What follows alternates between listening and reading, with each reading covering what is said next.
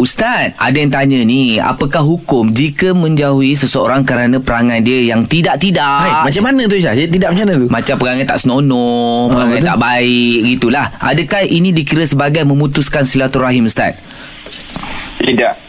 Tidak dianggap memutuskan silaturahim. Hmm. Tetapi Islam dia nak suruh kita ni cari kawan-kawan yang baik. Kawan-kawan yang boleh membawa kebaikan pada kita di akhirat nanti. Baik. Maka waktu itu Allah ajar pada kita. Hmm. Jangan kamu duduk pada taqmudu ma'ahum hatta yakhudu fi hadisin ghairi. Hmm. Jangan kamu duduk dengan mereka. Hmm. Hinggalah mereka berubah menjadi baik. Hmm. Kalau tidak innakum idzam misluhum. Kamu ni akan jadi sebahagian di kalangan perangai mereka. Hmm. Faham. Agama tidak menganggap itu satu memutuskan silaturahim. Tetapi agama menganggap bahawa itu satu cara menyelamatkan diri kita daripada Faham. terjebak bagaikan mereka.